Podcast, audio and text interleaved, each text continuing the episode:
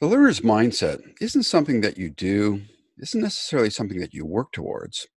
It's actually better understood as part of who you are as a perpetual learner. Perhaps the following story might help you understand how the learner's mindset really comes about, how it works, and, and how it can be realized. I'm going to go back to uh, many years ago when my boys were much younger, just young Uh, just above the age of toddlers, or even, you know, uh, pri just prior to them going into the K to twelve years. So they were quite young. Um, I worked with them on a consistent basis and, and encouraged them to always look for a better way to do something. I always gave them an opportunity for them to stop what we were doing and say, "Dad, what if we did it this way?" I used to joke around with them saying that their dad was the laziest man that they will ever meet because he's always looking for a better way. And the better way isn't necessarily something that's faster or something that's easier, because sometimes if you do something faster or easier, it actually can take you longer because you might have to redo it. Do-overs take time. So as my boys were growing up, they always looked at opportunities that we were working towards or things we were doing, whether it was projects or working in the yard or working in school or whatever the case it was. There was always an opportunity for them to provide input into a better way. And over the years, this attitude of always looking for that better way, this attitude of experimentation, exploration, really took hold. And it really has come to be part of who they are. And I believe that this is part of their learner's mindset because they are perpetual learners. Now, this idea of always looking for a better way, the exploration, experimentation, you know, having a whole lifetime, a young lifetime of doing this has led to their capacity as professional athletes today and as young businessmen. Let me give you another example. Uh, both my boys race professional downhill mountain bikes. They're, they're professional racers, and they're always looking to go faster, always looking to go faster. So they're always looking for a variety of ways, different things that they can do. They're using technology to go faster. They use their GoPros. They're using um, uh, free lap timing devices. They're using a whole host of things to go faster. And uh, very recently, or not that long ago, they were taking a look at some issues that they had to address in terms of cornering. And so both my boys were talking about maybe setting up a scenario where they would test out um, the right way to enter into uh, a corner and propel themselves out of the corner. And so they wanted to set up some timing devices, maybe take a look at setting up some cameras to get a sense of where is the best path to take, where can they actually get the most amount of G-force to propel them out of the corner.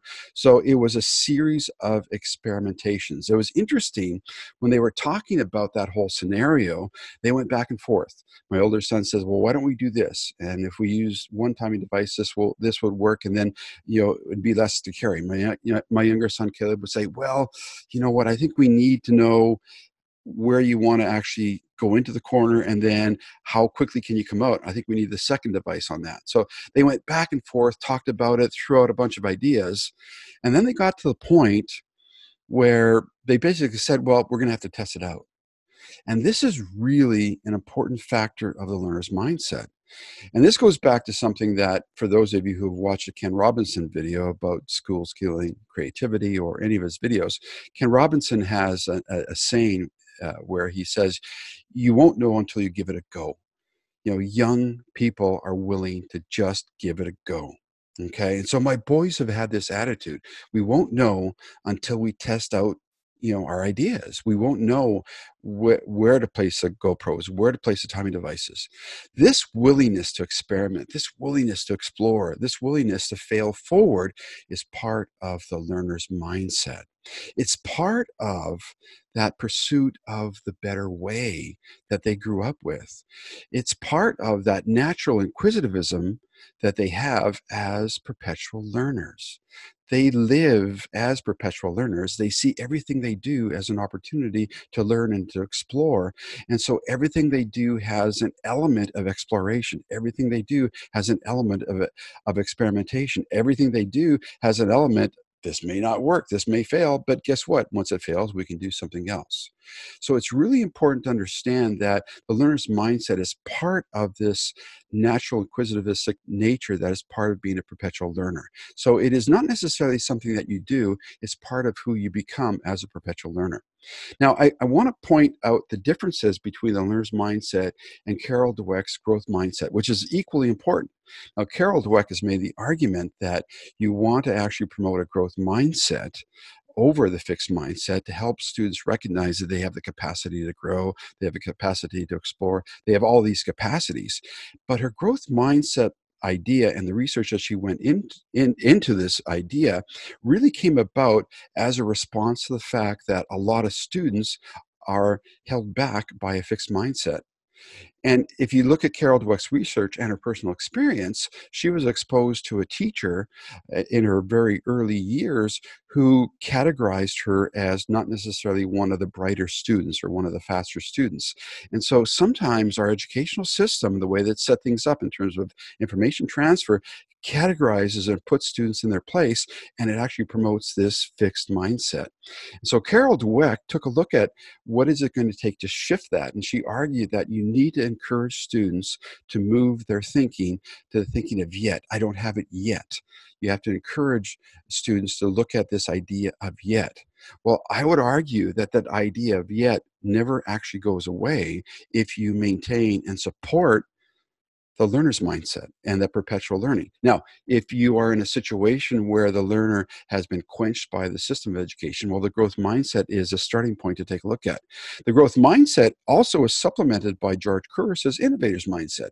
And Kuris builds on this notion that the idea of exploration, experimentation, is the next step after the growth mindset. Well, I would argue, and we argue in, in our research and our experience, that that natural experimentation, that, that natural inquisitivistic nature of a child, of a toddler who is testing everything, experimenting with everything, throwing everything around, that, you know, when you look at these young children, that natural desire, that natural predisposition towards learning that we see in children prior to them going into school is that learner's mindset. That's what they do. They're perpetual learners. They're learning. They're the most amazing learning entities on the face of the planet. And we know through the research of the people uh, like Gerber, who uh, has written the book about the more beautiful question, that, you know, the questioning, which is central to this notion of the learner's mindset or the growth mindset and the innovator's mindset, the, the questioning, which is so important, starts to diminish after students start school. And by the middle years and by high school, you know, the, the hundreds of questions a day that you had prior to students going to school goes down into the single digits, so in the low teens.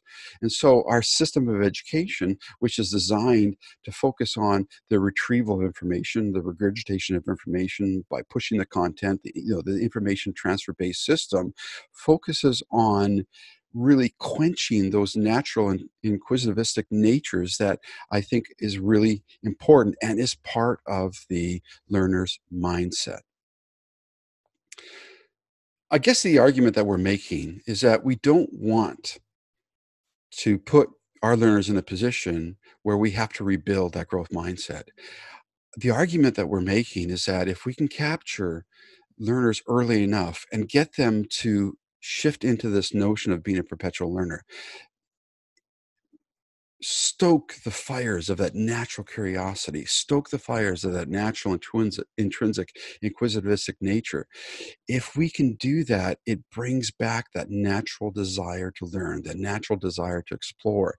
And if we create a learning environment where we give our learners choice, ownership, and voice through authentic learning opportunities, that's all that it takes to revive that natural learner's mindset. This is why Dweck's notion of yet is so powerful and I think is so important. It not only sparks the intrinsic inquisitivistic nature, it flames the fires of our desire to learn, and it stokes the learner's mindset. This idea of yet is so important.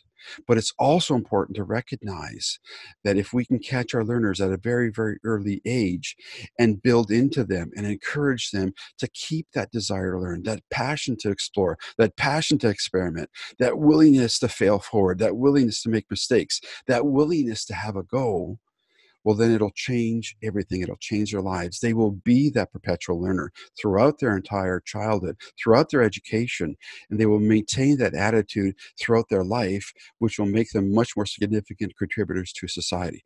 The growth mindset is an amazing, wonderful tool. The innovator's mindset is wonderful as well. But we argue if you can actually stoke the flames of that intrinsic learner's mindset, it's even much more powerful.